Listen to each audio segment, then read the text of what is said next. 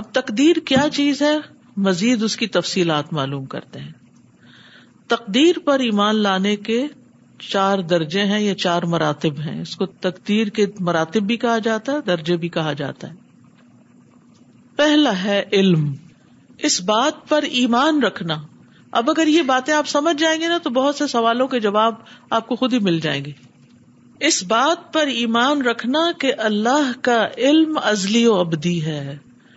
بلا ابتدا بلا انتہا یہ دو لفظ لکھ لے اس اول کا کیا من ہے کہ اس سے پہلے کوئی چیز نہیں تھی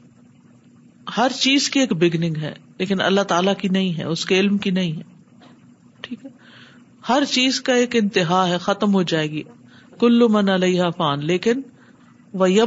وجہ ربی کا دل جلال کرام وہ ہمیشہ باقی انتہا نہیں تو اسی طرح اس کا علم بھی ہمیشہ سے ہے اور ہمیشہ رہے گا کلی ہے اس کے علم نے ہر چیز کو گھیرا ہوا ہے یہ باتیں یاد رکھنی ہے اگر یہ یاد نہ رہی نا تو پھر آگے کہیں گے کیوں یہ کیسے پھر خود سے تعویلیں کرنے لگیں گے تو اللہ تعالی کا علم ازلی و ابدی ہے ازل ابتدا کو کہتے ہیں اور ابدی ہمیشہ کے لیے سورت الطلاق کی آخری آیت میں آتا ہے لتا لم ان اللہ اللہ کل شعی ان قدیر و ان اللہ قد احاط بکل شعی ان علما تاکہ تم جان لو کہ اللہ یقیناً ہر چیز پر قادر ہے اور یہ کہ اللہ نے علم سے ہر چیز کا احاطہ کر رکھا ہے ہر چیز کو اللہ سبحان تعالی نے علم سے گھیر رکھا ہے کوئی بھی چیز اللہ کے علم سے باہر نہیں عالم الغیب و شہادہ عالم الغیب جو غیب میں ہے وہ بھی سب جانتا ہے شہادہ جو سامنے وہ بھی سب جانتا ہے اعوذ باللہ من الشیطان الرجیم لتعلموا ان اللہ على كل شیء قدیر وان اللہ ہو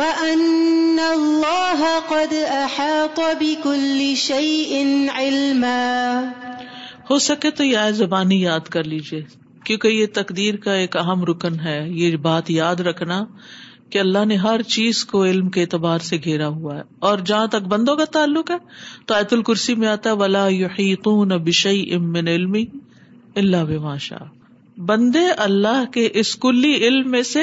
بس اتنا ہی لے سکتے ہیں جتنا اللہ چاہے بس دوسری بات ہر چیز لوہے محفوظ میں لکھی ہوئی ہے یعنی اللہ کا یہ علم جو ہے یہ لوہے محفوظ میں ہے جو کچھ ہونے والا ہے اللہ نے لوہے محفوظ میں لکھ دیا ہے یعنی یہ اس بات سے محفوظ ہے کہ اس میں کوئی تبدیلی واقع ہو اور دونوں درجات کی دلیل اللہ کے اس فرمان میں ہے الم تالم ان اللہ فی کتاب ان اللہ یسیر سورت الحج کی آیت ہے کیا تم نہیں جانتے کہ بے شک اللہ جانتا ہے جو کچھ آسمان اور زمین میں ہے بے شک یہ ایک کتاب میں درج ہے یہ قرآن بتاتا ہے ہمیں یاد رکھیے تقدیر کو سیکھنے کے لیے قرآن و سنت کا سہارا لینا عقل کا نہیں عقل تقدیر کا احاطہ نہیں کر سکتی بے شک یہ اللہ پر بہت آسان ہے یعنی اس علم کو لکھوا دینا بہت آسان ہے تو اس میں دو باتیں ہیں ایک ہے علم تالم اللہ یا تم نہیں جانتے کہ اللہ خوب جانتا ہے یعنی سب کچھ جانتا ہے اور دوسرا انا ظالی کا فی کتاب ألم تعلم أن الله يعلم ما في السماء والأرض إن ذلك في كتاب إن ذلك على الله يسير تو گویا ہر چیز لکھی جا چکی ہے سورت یاسین میں آتا ہے وہ کل شعی ان سی نا امام امبین یہ آیت تو سبھی کو یاد ہوگی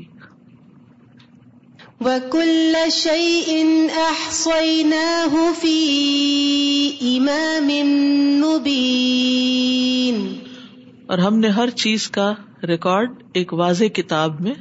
رکھا ہوا اس کتاب کو لوہے محفوظ کہتے ہیں محفوظ کیوں کہتے ہیں دو اعتبار سے ایک تو ایک ہر چیز کو اس نے محفوظ کیا ہوا ہے علم کے اعتبار سے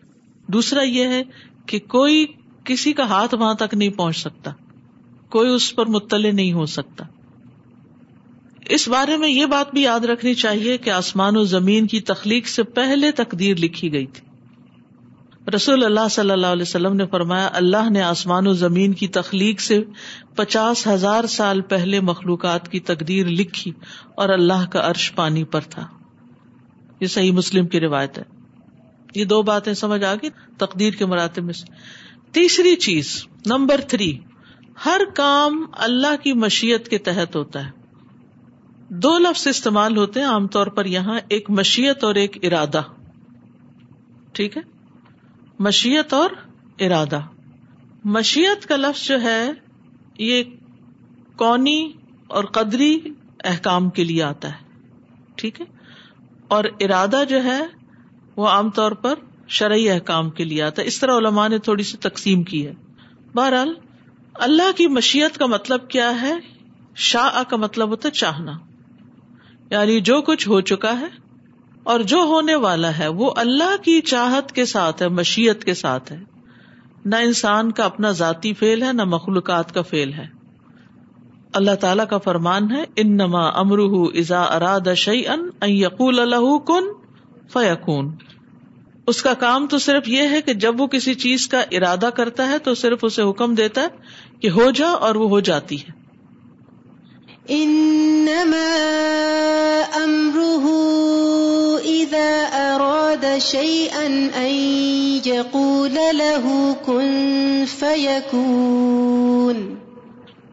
ایک اور جگہ پر فرمایا وما الا اللہ عشا اللہ رب العالمین اور تم چاہ نہیں سکتے مگر وہی کچھ جو اللہ رب العالمین چاہتا ہو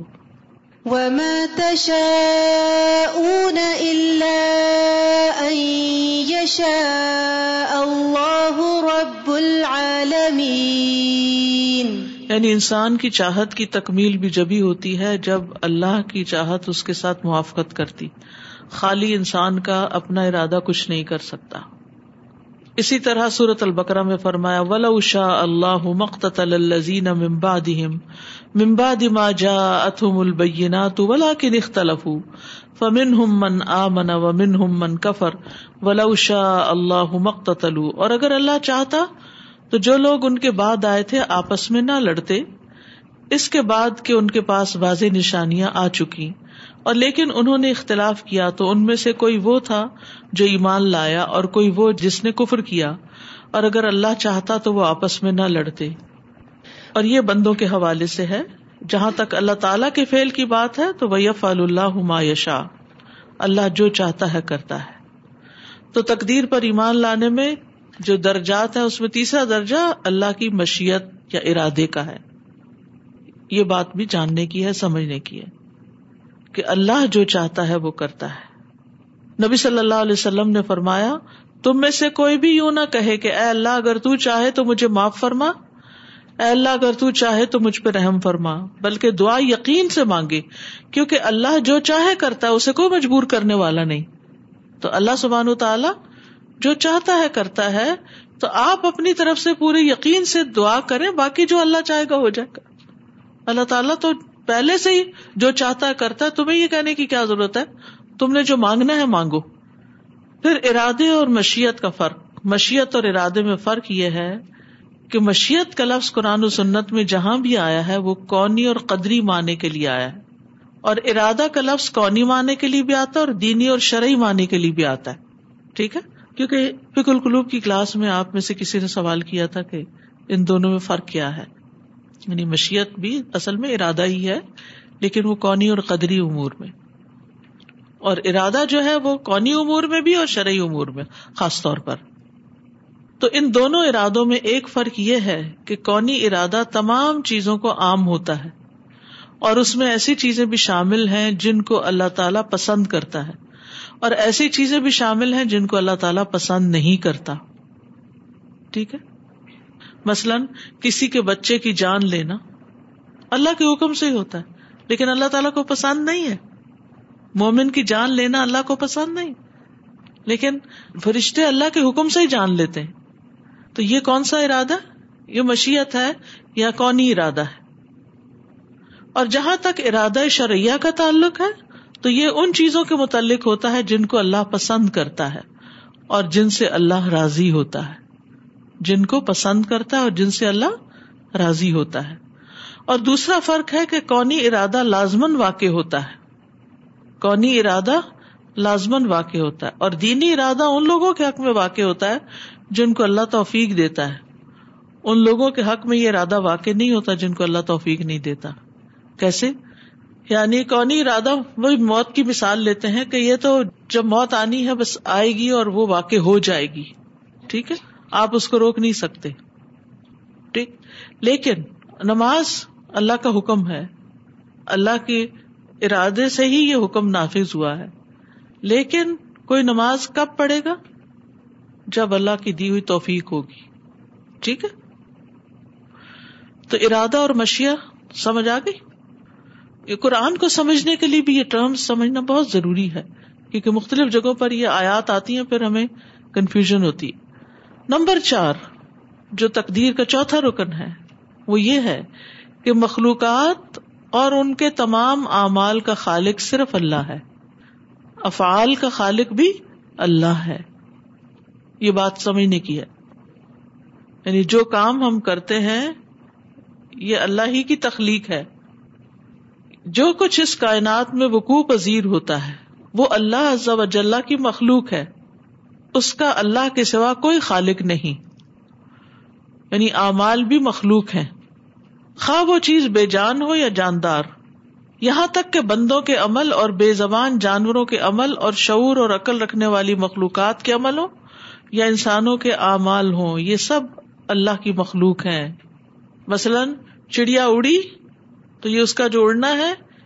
یہ اڑنے کا فعل بھی اللہ کی تخلیق ہے سورت صافات میں اللہ تعالیٰ فرماتے ہیں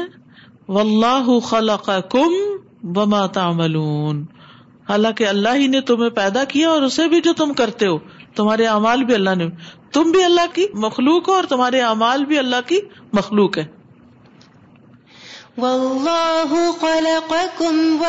تعملون ایک اور جگہ پر آتا ہے سورت اور میں اللہ ہر چیز کا خالق ہے اللہ خالق و کل ان ہوا اللہ کل شعی ام وکیل اللہ ہی ہر چیز کا پیدا کرنے والا ہے اور وہی ہر چیز کا نگہبان ہے نگران ہے اللہ خالق کل شعی شيء وکیل موتزلہ جو تھے ایک فرقہ ہے مسلمانوں کے اندر موت وہ تقدیر کے پہلی دو چیزوں پر تو ایمان رکھتے ہیں دو ارکان پر آخری دو کو نہیں مانتے ٹھیک ہے اہل سنت وال جماعت چاروں چیزوں پر ایمان رکھتے ہیں لیکن متضلا آخری دو مراتب پر ایمان نہیں لاتے یعنی اللہ کی مشیت اور اس کی ساری مخلوق کو پیدا کرنے پر ایمان نہیں لاتے وہ کہتے ہیں نہ ہی اللہ کی مشیت سب کو عام ہے اور نہ ہی اللہ کا پیدا کرنا سب کو عام ہے یعنی اللہ کا ارادہ نہیں بندے کا بس اپنا ارادہ درست عقیدہ کیا ہے کہ ایک اللہ کا ارادہ ہے ایک بندے کا ارادہ ہے بندے کا ارادہ اللہ کے ارادے کے تحت ہے محتضلا کیا کہتے ہیں اللہ کا ارادہ کچھ نہیں بس بندے کا ہی ارادہ ہے صرف ٹھیک ہے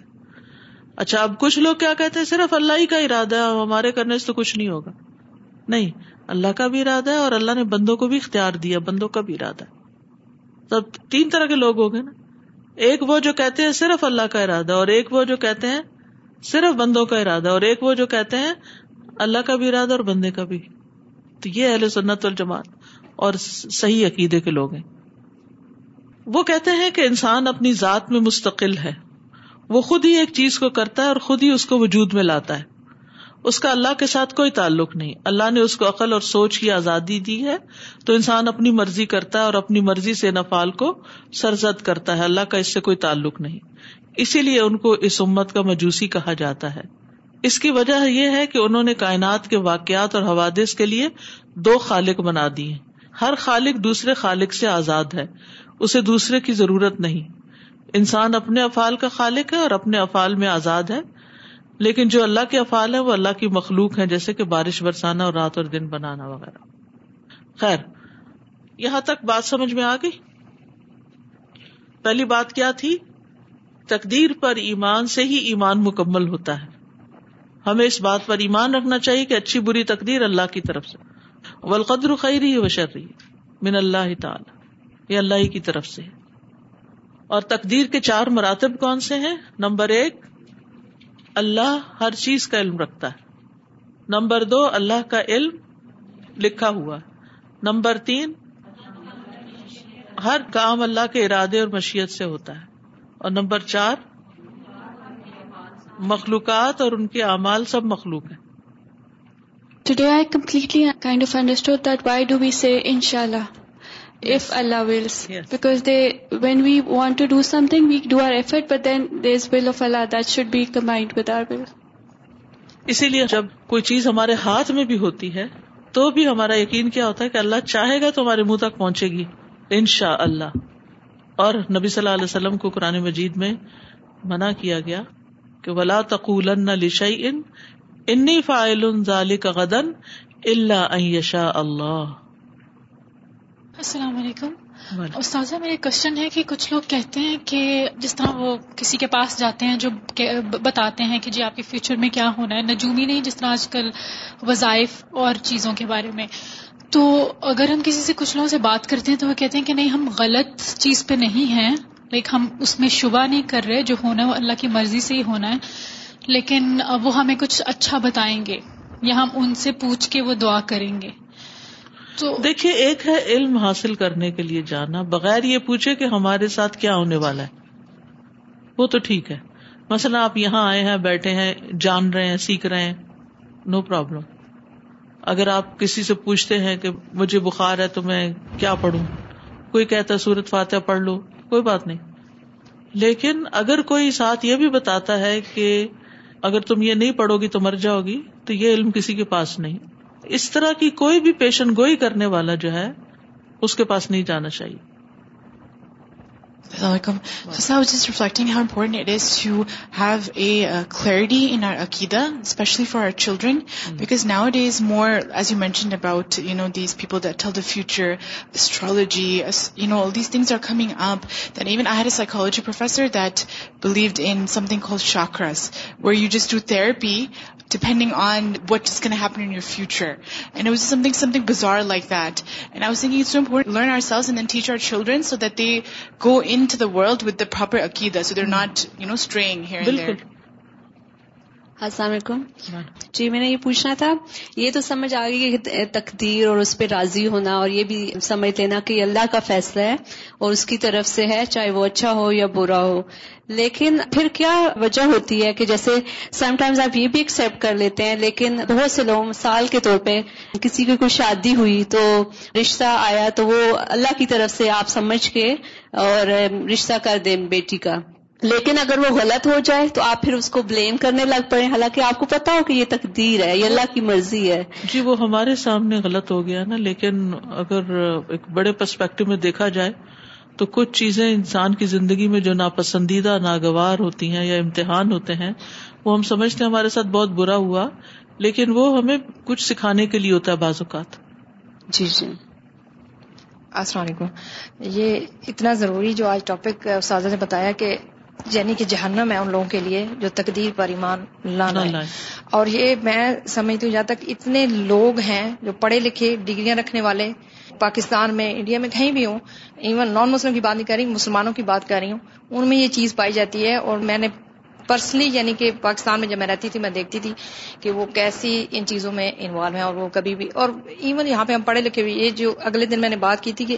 ہر چیز نظر بھی نہیں ہوتی کہ نظر لاگے نا کیونکہ اللہ کے ایزن کے بغیر کوئی نقصان ہو ہی نہیں سکتا سو یہ بھی نہیں ہر وقت سوچنا چاہیے کہ نظر ہی لاگ گئی یا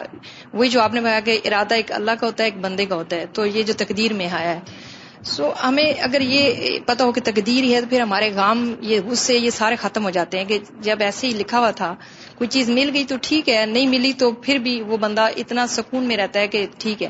اور ہمیں بہت کام کرنا اس پہ پڑے گا کیونکہ لوگوں کو تک یہ پہنچانے کے لیے کہ تاکہ وہ جھنم سے ان کو بچائیں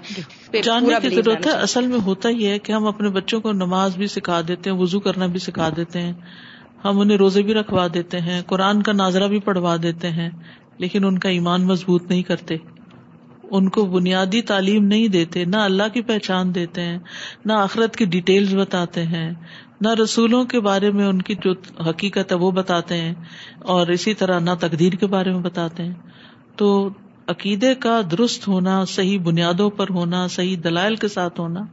یہ بڑا ضروری ہے تاکہ انسان کہیں بھی بھٹکے اور پھسلے نہیں تیسرا درجہ تقدیر کا یہ ہے کہ ہر کام اللہ کی مشیت کے تحت ہوتا ہے یعنی جو کچھ ہو چکا اور جو ہونے والا ہے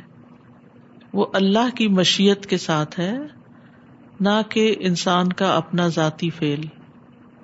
اور نہ مخلوقات کا فیل